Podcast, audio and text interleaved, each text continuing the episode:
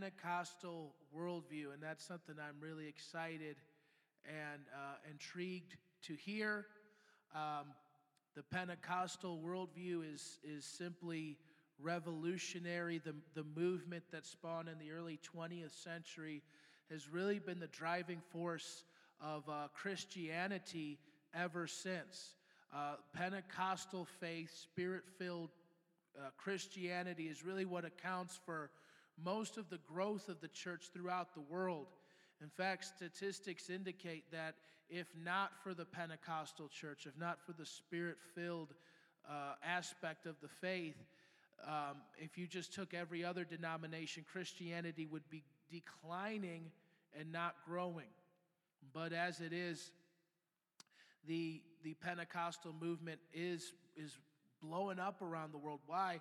Because people around the world, they do believe in a spiritual realm, and they do understand that there is a real God. There's real encounters between God and the forces of darkness. We're seeing that all over the world, and so God is moving amazingly. And this is something we need to reclaim, and this is something we need to persevere in, lest we lose that original fire and what makes us distinct and become like the rest of evangelicalism, sipping Java and having little chats and kind of going the way of the church growth movement. Amen. We want to maintain that Pentecostal power. So let's welcome our visionary leader, Pastor Joe Erostick. Jesus and Pastor Jared, thank you. Okay, open up your Bibles with me to Acts chapter 2. I don't have a lot of time to get into the various passages, but this is probably the Pentecostal passage that sets forth our motif. The Holy Spirit comes upon them in Jerusalem during the time of the festival of Pentecost, and the people are asking them what's going on. Are they drunk? And then Peter responds in verse 15 of chapter 2, Acts chapter 2, verse 15. These people are not drunk as you suppose. It's only 9 a.m. No, this is what was spoken by the prophet Joel. Now notice how this is all grounded in the Old Testament. This is not a new thing to them. This is a fulfillment of the old thing. So it's not a new movement that has its origin in the present. It may be a new movement to the people now coming at this time, but it's a movement based in the past prophecies. This is the hope of the Messianic era. Now, in the last days, God says, I will pour out my spirit on all people. Your sons and daughters will prophesy. Your young men will see visions. Your old men will dream dreams. Even on my servants, both men and women, I will pour out my spirit in those days, and they will prophesy. Now, as we look into this, we have to understand the context is that the prophet Joel is looking forward to the Messianic era when the Holy Spirit is poured out. And primarily the Jewish people missed the Messiah. A majority of them did, even though the first disciples were all Jewish. But a lot of them missed it because their hearts were hard and they didn't see the two roles of the Messiah, that he had to do a priestly role, coming first to offer sacrifice, then coming back to rule and reign as a king. And what Peter here is saying is that they are together as one in Jesus, but right now between the priestly role, Jesus has gone to heaven, the sacrifice has been made, it's before the Father, now the blood of the Lamb has been given there, and before he comes back and rules and reigns as king, there is an age of the church to reach the entire world, Jew and Gentile, the age of the gospel, the age of the Great Commission, the age of grace. And so the early Pentecostals, around 125 years ago, late 1800s, early 1900s, began to experience this in a fresh way. It wasn't lost over the time of church history, but it was just buried and it wasn't mainstream. And so we learned a little bit about that last week in our Doctrine of the Trinity, looking to the church fathers in history. Well, right around the 6th, 7th century, Roman Catholicism growing, seizing power, and then fighting with the Eastern Church and the split of 1000 A.D., which they call the Great Schism, which is the Eastern Church is leaving the Western Church, which was Catholicism. And so whenever you argue about Roman Catholicism, just bring up the Greek Orthodox argument or the Orthodox argument, which is they were there before them. And so that kind of disproves the Roman Catholic argument right away and points to the reason of the Great Schism. And then for about the next 500 years, you have a church that's really going dark in a lot of ways, so we can call that the Dark Ages, the Middle Ages. But really the reason for that is because the church is getting power from the politics of that day, and they're working together with the government, trying to establish like a Christian empire. And there's a lot of problems with that. And by the time of the Reformation in the 1500s, the world is ready for a change. And so the Great Reformation really brings back to light sola scriptura and what we know as the solas of the Reformation. Sola Gloria, sola Christus, only for God's glory, only for Jesus, only the Bible, etc. And so what comes out of that then is a freedom for the theologians to study and to live and practice their faith. So you see a resurgence then of mission work. Though there was some mission work in the time of what we'd call the Dark Ages, and during that time of Roman Catholicism, mostly that mission work was still to expand Christendom, to expand their empires. And there were some good missionaries at that time, some movements, and you may want to study that, like the Jesuits and their heart to go out and do mission work. There's actually a Martin Scorsese movie right now about, I believe, the Jesuit missionaries you can go and check out. But anyways, the mission movement bursts, and then around this same time of the love of the nations, the recapturing of Scripture, the going back to our faith, there's this real sense of organizing the church in a new way as the expansion into America is happening, as America is growing to be a world power, and also the understanding of discipleship. And that's where you see the Wesleyan Methodist movement start. So they're capturing the Moravian heart of missions. They're coming into the new world of America. They're organizing their churches methodically, being known as the Methodists because they had such a strong method. But undergirding that with John Wesley is the heart of holiness, the heart of sanctification, Christian perfection, being all that God called us to be. And so with this passion to reach the new lands of America with the gospel, establishing churches, circuit riding preachers, and really emphasizing the work of salvation, it only took a few more years, few decades after that, until these radical Methodists are now looking at the Scriptures, and they're saying, now, there's still more, though. The Reformation brought us back to the love of the Bible, to the love of Christ, to seeing the priesthood of the believer. The Methodists have brought us back, and the Anabaptists there brought us back to the gospel preaching, and the Methodists specifically with sanctification and Christian perfectionism. But we still see this miraculous side of the Bible that's not really found in our everyday practice. And so, as we learn with Pentecostal history starting, probably people pick different parts of the history to point where maybe it started. Evan Roberts and the Welsh revival in the late 1800s, early 1900s. Charles Parham and his Bible school and seeking the baptism of the Holy Spirit.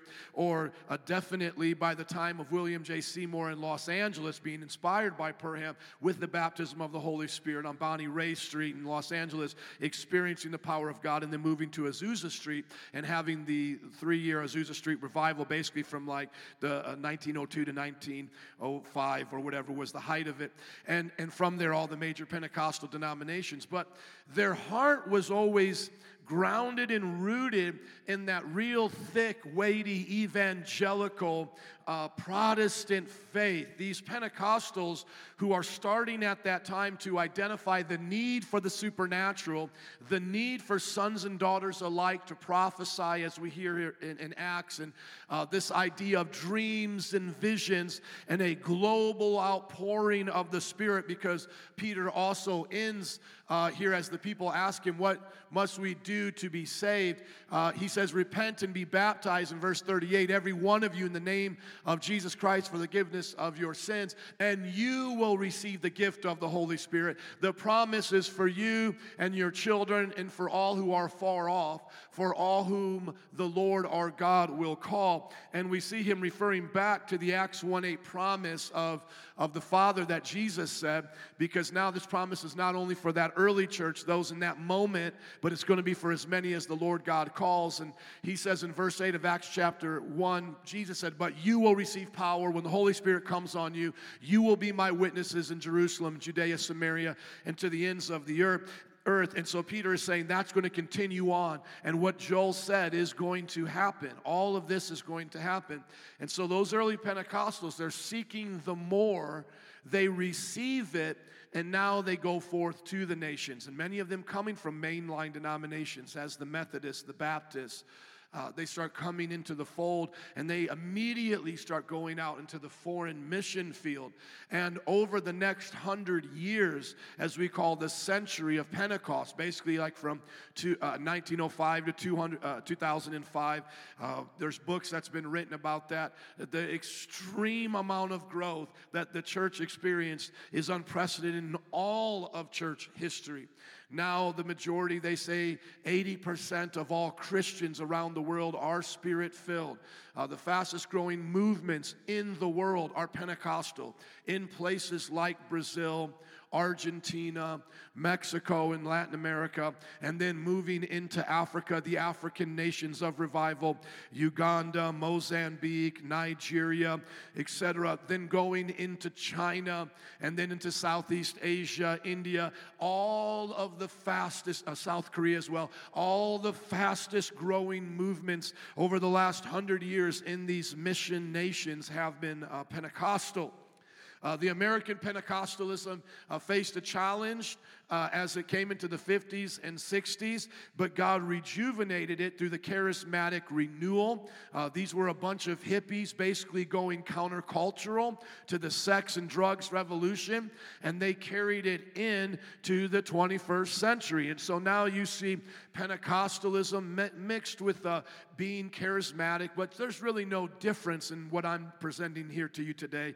Both believing in the Holy Spirit and a baptism of empowerment with signs and wonders that follow. The distinct Pentecostal doctrine is that we believe speaking in tongues is the initial evidence of the baptism of the Holy Spirit, where the charismatic may differ on that. Some charismatics may believe that speaking in tongues is the initial sign, or they may just simply say that speaking in tongues is one of the initial signs. And that to me is not an issue. If I'm arguing that, that's a good argument, because I'm talking to someone that's spiritually minded, believes in spiritual gifts, and now we're just arguing over the order of it. Now I still stand on the basic premise that it is through Scripture, especially the book of Acts, that it shows that it's the initial sign, speaking in tongues. But now that you have a basic history of Pentecostalism, which, once again, I mean, how much could I do? That was 10 minutes worth. I mean, there are volumes written on this. There are studies now on this, and it's amazing what God has done through Pentecostalism. But what I want to do is talk to you specifically here right now, because many of you showed up, and by age, this was not a fault of your own, and by the state of the church, once again being as it was, not a fault of your own, but you showed up at a time when Pentecostalism in America is on its deathbed. You've showed up at a time where it is not the movement it once was. Aside from the Assemblies of God, most mainline Pentecostal denominations are dying or stagnant or have lost their traction. And the Assemblies of God has changed dramatically over the years. And so now this is where I want to address to you some of these things that you may see that you may think is common to Pentecostalism, but actually is not. And so now for me to do this, I have to name some names. And I just want to preface this by saying, everybody I'm going to talk about now, I believe is actually a born-again follower of Jesus Christ. So I believe they are Christians, but now I need to address them as a fellow Christian and critique where they're leading the body of Christ, okay? So I'm not treating them as an unbeliever. I'm going to treat them as a believer in Christ. And since they are well known, they are able to take this kind of criticism. They have talk shows. They have mega churches. They hold conferences. They have Facebook followings in the hundreds of thousands. So this is not a personal attack against them. So I'm not just picking on some guy down the road saying, let me just nail him for the failures of Pentecostalism in the 21st century. Let me just use those people as an example. But first, let's get the mindset, the worldview of Pentecostalism, okay? First of all, when we talk about a worldview, what we mean is the lenses by which we see the world. Everybody has a worldview, and Pentecostals have the right one. I'll just say that right now. Everybody has a worldview. The atheist has one. The Catholic has one. The Orthodox has one. The Muslim has one. The one who says they don't have one has one, because that's the one of not having one and being self-deceived. Everybody has one, and the Pentecostal has one. If you look at the two main Pentecostal denominations that have been well organized, and this is not to say the other ones are not, but I think these just kind of speak in history for a lot of us as Pentecostals. You look at the Assemblies of God and the Four Square Gospel Movement. Both of them have pretty much the same four fundamental things of the worldview. And the four squares of the Four Square Gospel were marked out by these symbols. Jesus Christ and his work of the gospel and salvation. Jesus as baptizer, that's the four square of the Four Square Gospel Movement. Jesus as the healer, and then Jesus coming back again to judge the world. For the Assemblies of God, there are four distinctives, Jesus again, but instead of having a baptizer, the Assemblies of God, I believe, has the empowerment. But let me just double check this right here. The salvation, divine healing, baptism in the Holy Spirit, and second coming are for the Assemblies of God. And then the Four Square being Jesus Christ the Savior, the baptizer, the healer, and the coming King. And so the only difference between the Four Square and the Assemblies of God is that I believe the baptizer, let me see. Nope, they have them all the same, exactly the same. So I was going to say for them baptism for the Four Square may have just been water, but I think that includes baptism of the Holy Spirit. So they both have those same fundamental views. Now let me say it in just a little bit of a different way, because I think I can capture the thought a little bit better than those four. Here's how Pentecostals basically looked at the world. I'll still give you four.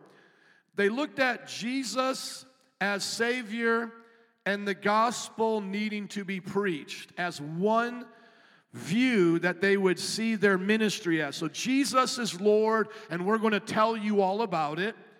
While they're telling you all about it, they're doing it with the baptism of the Holy Spirit, endowment of power. They are very much in tune with the Holy Spirit. In their service, from beginning to end, they are operating in the baptism of the Holy Spirit. There's speaking in tongues in their prayer meeting before the service. During their song service, they're giving God the opportunity to give them words and special songs to sing. During their time of offering and giving to the Lord, they're doing it under inspiration, and then they're preaching under inspiration with times of interaction, okay? The endowment of power. Then they are believing, I stepped out of order here. They are preaching that gospel, believing then that there is a true sanctifying work that is happening, a true change in the gospel. Something that when it was preached to them had a mark left in them, and now they can say, I'm sanctified, I'm changed.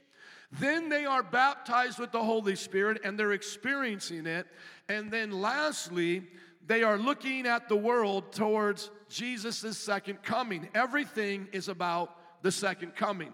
Now, as you noticed, all I did was simply put sanctification instead of healing. So the Assemblies of God in Four Square have healing and I put sanctification. But that's because they would have considered healing a part of the endowment of power, and sanctification would have been for them in the gospel. But I'm just clarifying it because I think this says it better for you to understand, okay? Now, for most of us, we don't know how to go back 100 years and do these, see this in the Pentecostal worldview. Now, I have the journals. I can show you where to go. Books that summarize their preaching. Like we said, the 100 years of Pentecostalism is a good book to get. God's Generals is another one. And then there's an encyclopedia of Pentecostal things. And then there's also different journals from the different movements that you can get. The Pentecost, the Assemblies of God Evangel, their journal. Then there's other journals that have been out there that you can go back and listen to their message, because they would, you know, they didn't have internet that time, and so their print was the way they got you their messages if you weren't there listening to it. And that's the way it was from the moment we had the printing press. You know, that's how you can go back and listen to John Wesley's or Charles Spurgeon's sermons, is listen to those people print them out.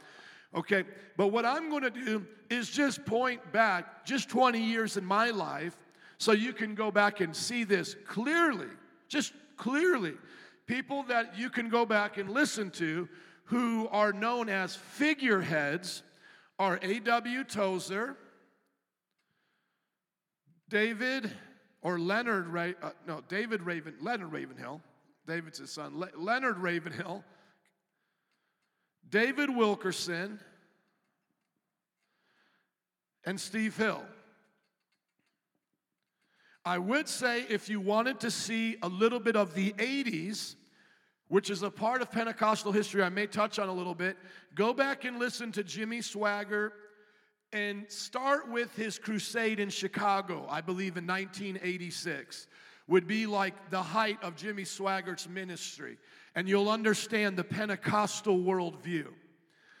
A.W. Tozer, Leonard Ravenhill, David Wilkerson, Steve Hill, with a splash of Jimmy Swaggart in there. What you will see when you look at all of their preachings, their writings, their expression of their faith, you will see these four things there.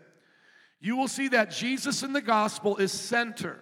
Don't let the gospel coalition and Calvinists get you thinking that Pentecostals were not gospel-centered.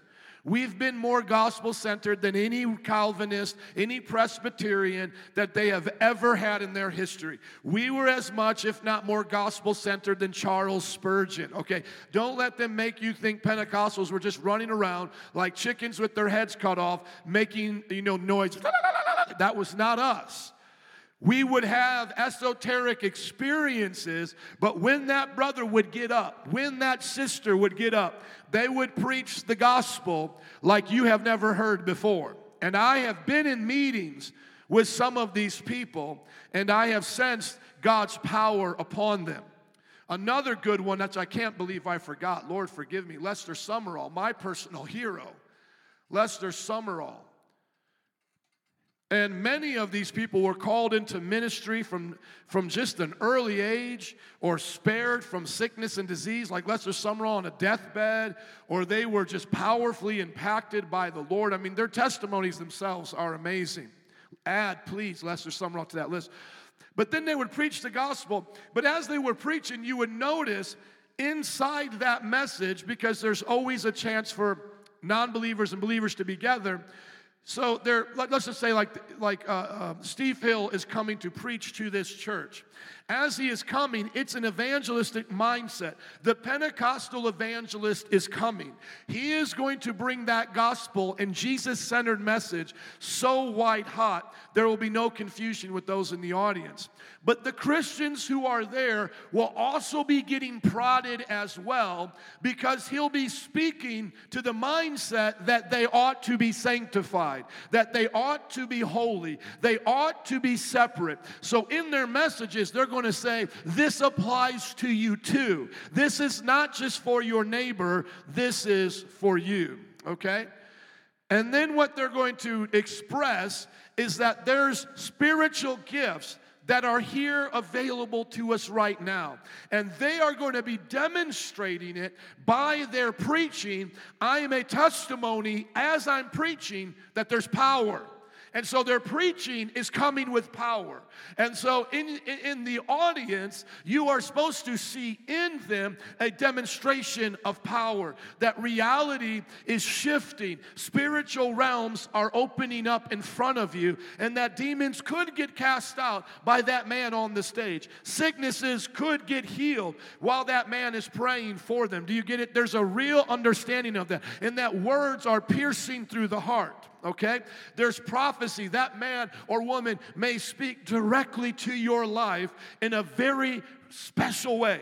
Just as my family, my wife and I prayed for a woman at second service, we are speaking directly to her, not just a random prayer, not just Lord bless her. We're speaking to things and she's like, how do you know this? And God is ministering to her. And then she gets filled with the Holy Spirit as she gets saved. And then, and what's happening here is that then they're pointing you back to the messages of the apostles, repent for the kingdom of God is at hand. They're telling you that there is a kingdom coming, and so whatever sacrifices we make now for this gospel, whatever we have to do to get it out across the world, it's worth it because Jesus is coming back. This is a reality to the Pentecostal preacher. Heaven and hell are always in their messages because they know this is coming. Judgment is coming. Is everybody getting this? This is not what you see today. This is not what you see from the main leaders of the Pentecostal movement. Let me put up their names so you can follow with me. Joel Osteen, pastoring the largest church in America today, is a Pentecostal preacher. His father was a great Pentecostal preacher. T.D. Jakes represents all that is good and what is bad in the African American church. African Americans were at the heart of the founding of Pentecostalism. I wish we had William Seymour's preaching. You may find one, that's why I didn't put it here, on the internet. But I would definitely say, go back and read him. The African American founder of American Pentecostalism was a black man. If William Seymour and T.D. Jakes were to sit down and discuss with each other this worldview, I dare to say if William Seymour would even think T.D. Jakes would be saved. I mean this in all seriousness. If David Wilkerson was to sit down with Joel Osteen, I would dare to say that David Wilkerson may question if Joel Osteen is really saved. Really saved. And that was my concern as well, talking to someone that was best friends with Joel Osteen, is I asked him, do you believe Joel's really saved? Now, in his mind, that made him laugh, and he actually then compared me to Jimmy Swaggart because he used to go to Jimmy Swaggart's Bible college. That made him laugh and think I was a legalist. But that was an honest question of Pentecostals. That was an honest question to question your salvation if you were so off in Jesus and the gospel, sanctification, the idea of being endued with power, and understanding and revolving your life around the second coming of Jesus, as Paul did. Paul said, I'm not even going to marry. I don't want to waste any time. I would encourage the rest of you, stay single as me. If you're already married, stay married. But Jesus is coming back. Okay, these people are so far away from the second coming message, you probably haven't even heard it from their messages, okay? And then just to name off just a few more who are popular today would be like Judah Smith, really popular in the Assembly of God youth meetings and conferences. Carl Lentz is another popular young one that would be like around my age as well. And these representatives of Pentecostalism have actually brought us into reproach by our Calvinist brothers. Now, here is what we have in similarity with the Paul Washers, with the Pipers, with the MacArthurs, who doesn't like anything to do with Pentecostalism. But here's what we had in common with them as Pentecostals, is we were gospel-centered. We believed in a changed life. We believed in endowment of power, and we believed in the second coming. That is now why there's been a resurgence of what they call the young, reformed, and the restless. And some of these videos that you'll start seeing circulating on Facebook by people like Apologia and Jeff Durbin and so forth is the Calvinist.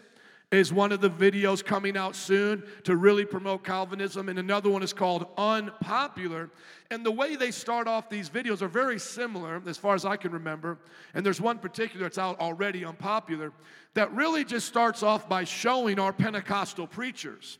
Starts off by showing Joel Osteen, Kenneth Copeland, and so forth, and then says, we grew up in an age, there's these young guys, and it says, we grew up in an age where we saw the commercialization of the gospel, where we heard one or two verses, preach and then springboard to everything else.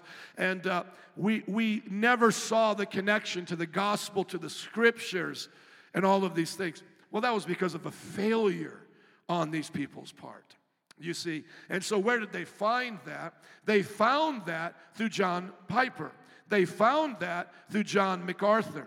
They found that through these Calvinist preachers who would sacrifice their church growth to stay true to the Word of God. Some of them, even like Tim Keller in New York, not ordaining women, not allowing women in ministry, still and staying strong on that. And because of that and other reasons, he was rejected from receiving an award from a school, Princeton. And so these Calvinists stayed true to their convictions.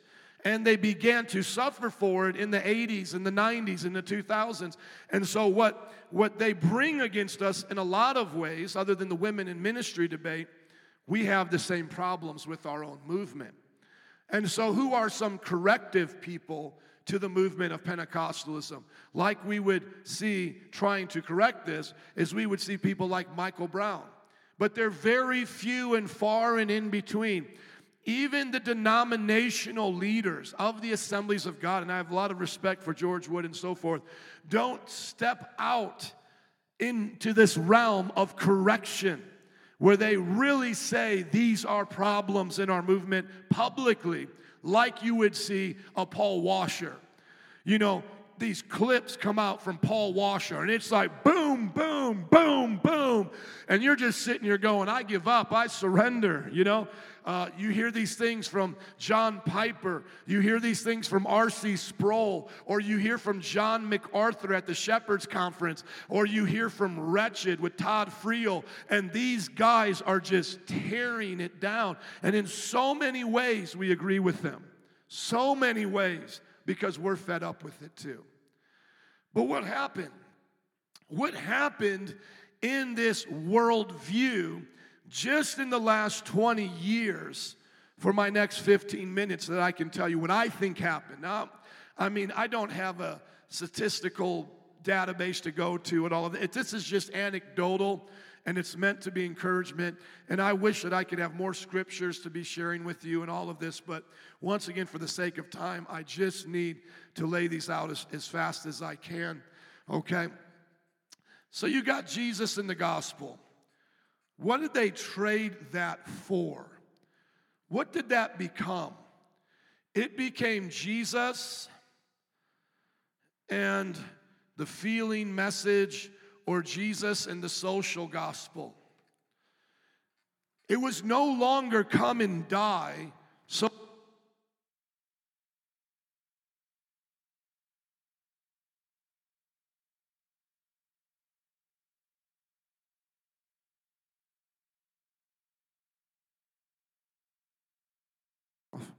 hopefully people didn't lose me for too long. Let me see how far I had that microphone off. Let me see. Nobody's saying anything right now. Well, I don't know how long it was off. Ishmael says T.D. Jakes is not saved. Well, he has come around to accepting the Trinity in some ways. But anyways, that's another discussion. He wasn't saved as long as he did not accept the Trinity. That is true. Okay, but watch this right here. Jesus is God. The gospel transforms. Come to Jesus, right? That has been changed. That has been changed to come to Jesus for a better life. Come to Jesus and be renovated because you're pretty good already. Now think about this. I sat in, I don't know, guess, 12 messages from Steve Hill at the Brownsville revival. That was never the message. That was never the message. When you would call in a Pentecostal evangelist just 15 years ago, when the evangelist would come, you would know for sure that's not the message. Just even go back, like I said, to Jimmy in the 1980s. What the message was for the Pentecostal is that there's two types of people in this room. There's not a third option. There are sinners and there are saints. There is heaven and there is hell.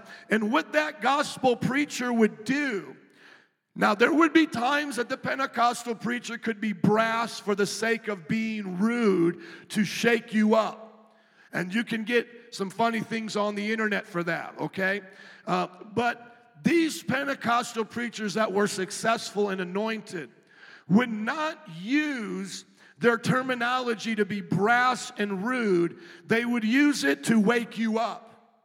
So, for example, when Steve Hill would mock the backslidden church of his day and call them blind leaders and put on a blind man's sunglasses and start walking around and saying what the critics of the revival would say at the churches down the road.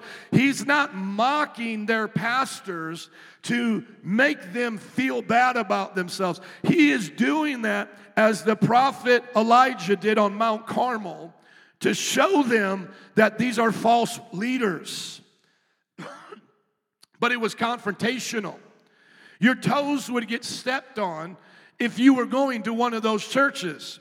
So let's say he puts on his glasses and he starts walking around and he says, some of you have been told not to come to that Pentecostal church, but your pastor is just as backslidden as you are. He's in just as much sin as you are. He's looking at porn just like you are. He's a blind guide. You need to turn from a religion and get into a relationship. When Steve Hill was preaching like that, it was intentional to offend the mind and open the heart. But it wasn't meant to be rude. Thank you. I am in my third week with a throat ailment, and I am almost over it. If you could get me a mint from the back, that might save me a bit as well. In second service yesterday, my throat was so dry, I swallowed some dust. I had to stop for about 10 minutes and clear my throat. That was the first time I ever had to stop preaching. Literally, I had to stop preaching. Daryl had to read the scriptures. Had to walk off the stage, get it out. It was one of the most embarrassing times I've ever had. But, you know, people understood because my throat is still healing. The next thing about sanctification is that they traded sanctification for excuses to sin. So today, as I go around talking to Pentecostals that are my age, and especially people on this list, sanctification is not even an issue. I mean, it's not even a discussion where that was all really the Pentecostals were debating about for the first so many years. I'm not talking about the oneness heresy movement. I'm talking about within great Pentecostal churches, the discussion was, is there a second baptism of sanctification and then a third baptism of the Holy Spirit with speaking in tongues? Or is there only one baptism where we're sanctified and given tongues? Are we sanctified at salvation, which is the belief that I take up from a theologian here in Chicago during the early 1900s, and I have his journals, And so they were debating this. The Assemblies of God changed their stance over the time in sanctification from their first initial one in the early 1900s to 1960. Sanctification was a key component of their preaching. And it wasn't just clothesline preaching, as it was called sometimes, which is how long are the girls' skirts? Are they too high up? Are the guys not wearing their suits? Are they showing off their muscles? Are people swimming together at the beaches. Pentecostalism had ditches, and we don't have time to get into that. But their primary understanding of sanctification, whether it was progressive, whether it was another baptism, or whether it was complete in salvation, the Pentecostals all shared one common belief: you're holy to the Lord now. Your life is a living testimony of the power of God over sin.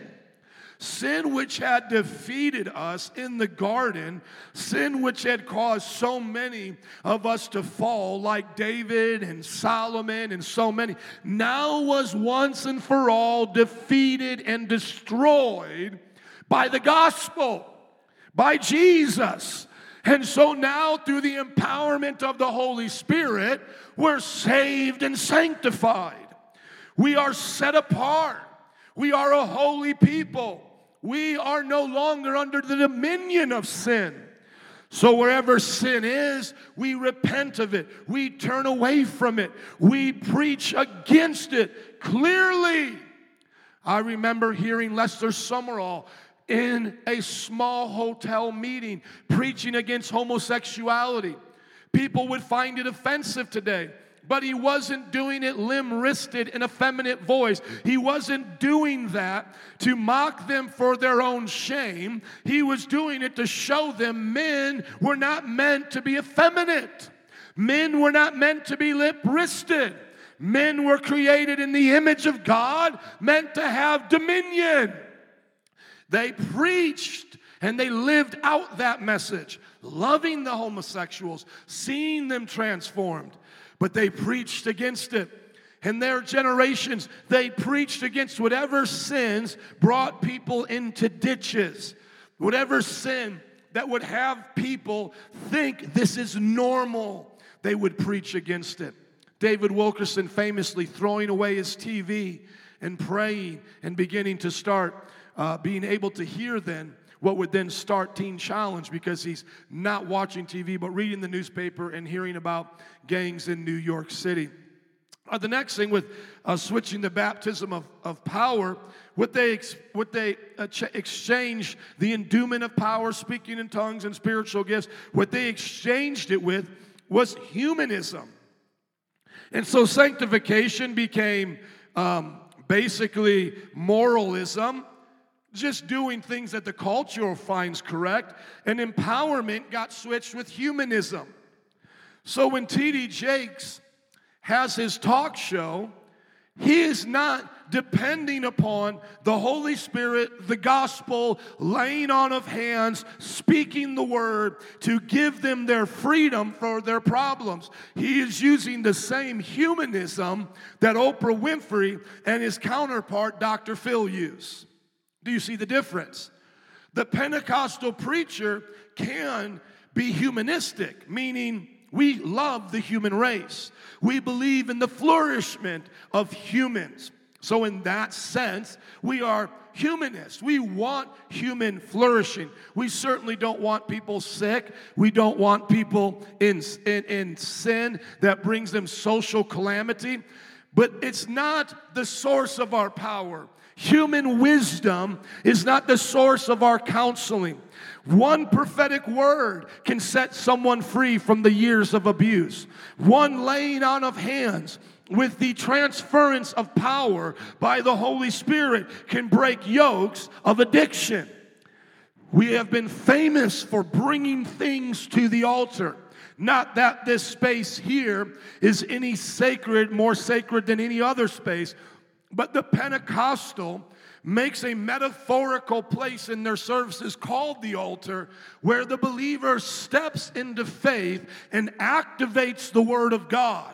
So the one who's addicted to cigarettes comes to the altar with their cigarettes and throws them down and never smokes again. That's Pastor Lauren's testimony. Those who have looked at pornography come and confess it and never look at it again. Those are the testimonies of many in our church here. And then the endowment of power goes beyond just the power to live holy, as we were talking about sanctification. It goes to the prophetic gifts. Remember in Acts, your sons and daughters will prophesy. That means they'll be anointed like Jesus was anointed to do the works of Jesus. Sadly, all throughout our history, there's been charlatans. There's been people who have faked prophecy, faked healing, and so forth. But just because there's a fake dollar bill doesn't mean there's a real dollar bill. Doesn't mean there's not a real dollar bill, rather. And so we need to reclaim that, don't we? I've got to get to my close here. And then they've exchanged the second coming for your best life now. Everything for them is in the now. I have my beachfront condo now. I don't want to offend and lose people now. I want a TV ministry now. I want my best life now. Now, the Christian life is really the best life of pleasure. I totally agree with Christian hedonism as taught by John Piper. And C.S. Lewis talked about it as well. It is not that these people want pleasure more than us. They are just satisfied with a puddle of it, where those who truly hear the heart cry out for pleasure finds it in God and sees the ocean of it. So don't think that we are the prudes and they're just having fun. But no, what they're doing is trading the real pleasure for something less than heavenly pleasures forevermore. Their seeker-sensitive model of church, giving them this 5 minutes of fame, to be Justin Bieber's pastor, to be friends with the famous, to be brought on to talk shows like Katie Couric, or to be friends with Oprah Winfrey. They are trading the mindset of the early apostles, which is Maranatha, even come soul, Lord Jesus, come now. And I've always said this before, and it bears repeating. When Jesus is coming to judge the world, Oprah's screaming out, "No, no, I'm losing my kingdom. I'm losing my fame. I'm losing all that I have." And we're shouting out, "Yes, yes, yes." We're saying, "Give it to us, Jesus. Take her mansion and give it to Yuli. Take her jewels and put it upon my wife." I was just reading Isaiah 14. We will take them captive, even the Bible says. Those who are remain, not all will be our captives, but some of the worst of Babylon who don't die in the Armageddon, they will be taken captive. They will be put under prison watch because of what they did. And then the rest of them will be the citizens of our kingdom that we rule and reign with Christ. That's the reality to the Pentecostal, is I'm going to rule and reign with Christ. That's the reality of what I'm preaching towards, is the judgment to come. And so all we have to do today is, if we want to see what these Pentecostals saw, is do what they did. Don't make these trades. What do I compare these trades to?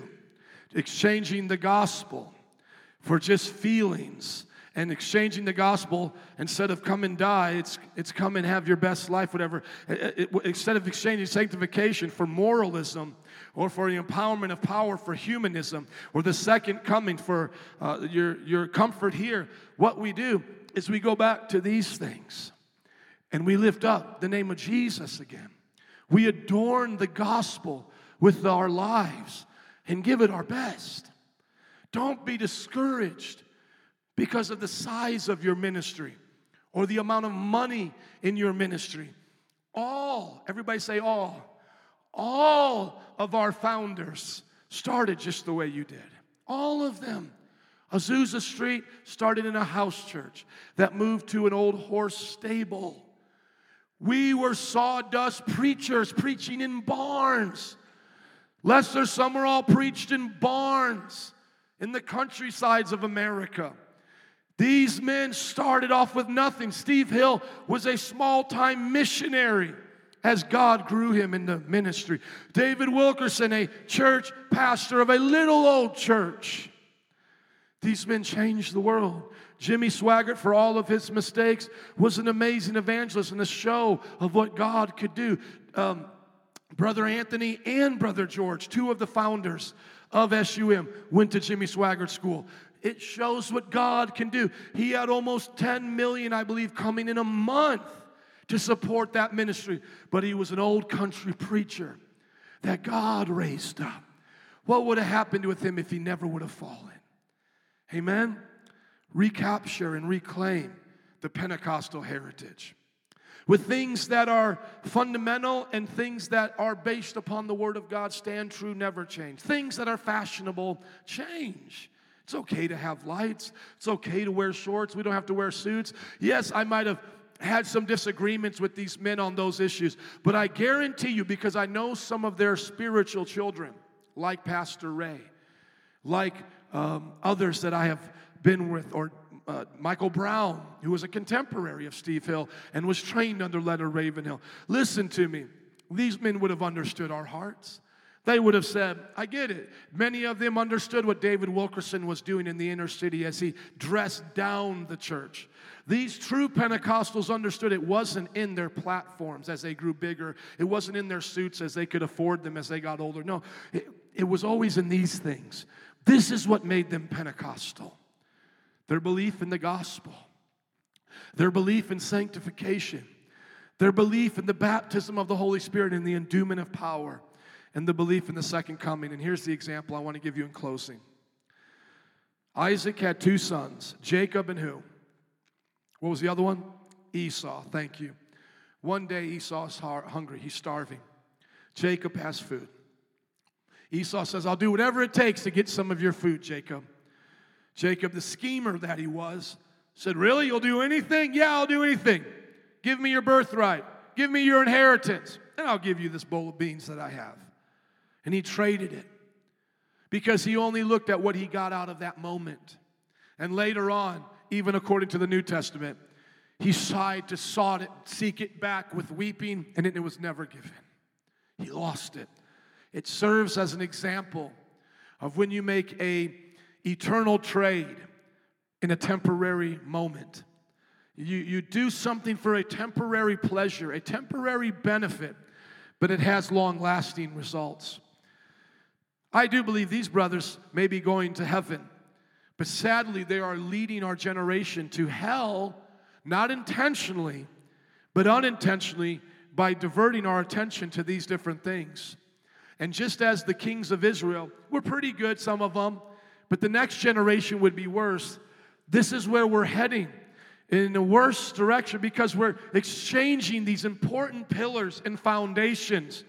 We're trading the gospel. And so it's no surprise that people who are directly related to them are now beginning to affirm homosexuality, are beginning to be okay with pro-choice and say abortion's not really a big issue, are affirming things that are wicked, things that are now considered normal in the culture, but wicked by God. There's one young lady that is now proudly a feminist preacher and all of these things, and she would fit ideally into these. And now she's denying, I believe, a literal hell and these different things. Her name is Rachel Evans, and you can look her up. But you just see how fast you go down this road. Or an Assembly of God, and it's nothing against the Assembly of God woman, but she went to the Rockford Master's Commission. Now she's married to her lesbian lover. And you can just tell she took these things just to the next step. That's all she did. Well, if God really wants me happy, and I'm happy with this person, it's okay, right? And so what we want to do is stand back on that truth. God have mercy, bring us all, let's pray. Lord, bring us all to repentance if we have given in to any of these things. We pray for the greater body of Christ, that our brothers and sisters would repent. We love each and every one that we mentioned today, Joel, T.D., and Judah, and Carl. And we pray for them to repent and to serve you wholeheartedly. We've seen even a taste of it in some churches as they turn back to you. I know Scott Wilson of Oak Cliff Assembly wrote a book called Clear the Stage, talking about how he went from being a seeker church to a Pentecostal church once again because he saw that he was missing his roots. So, Lord, we do it not just out of traditionalism, but we do it out of obedience. May we capture the heart of the Pentecostal worldview and never let it go. In Jesus' name, and everybody said, amen. Let's give it up for Jesus.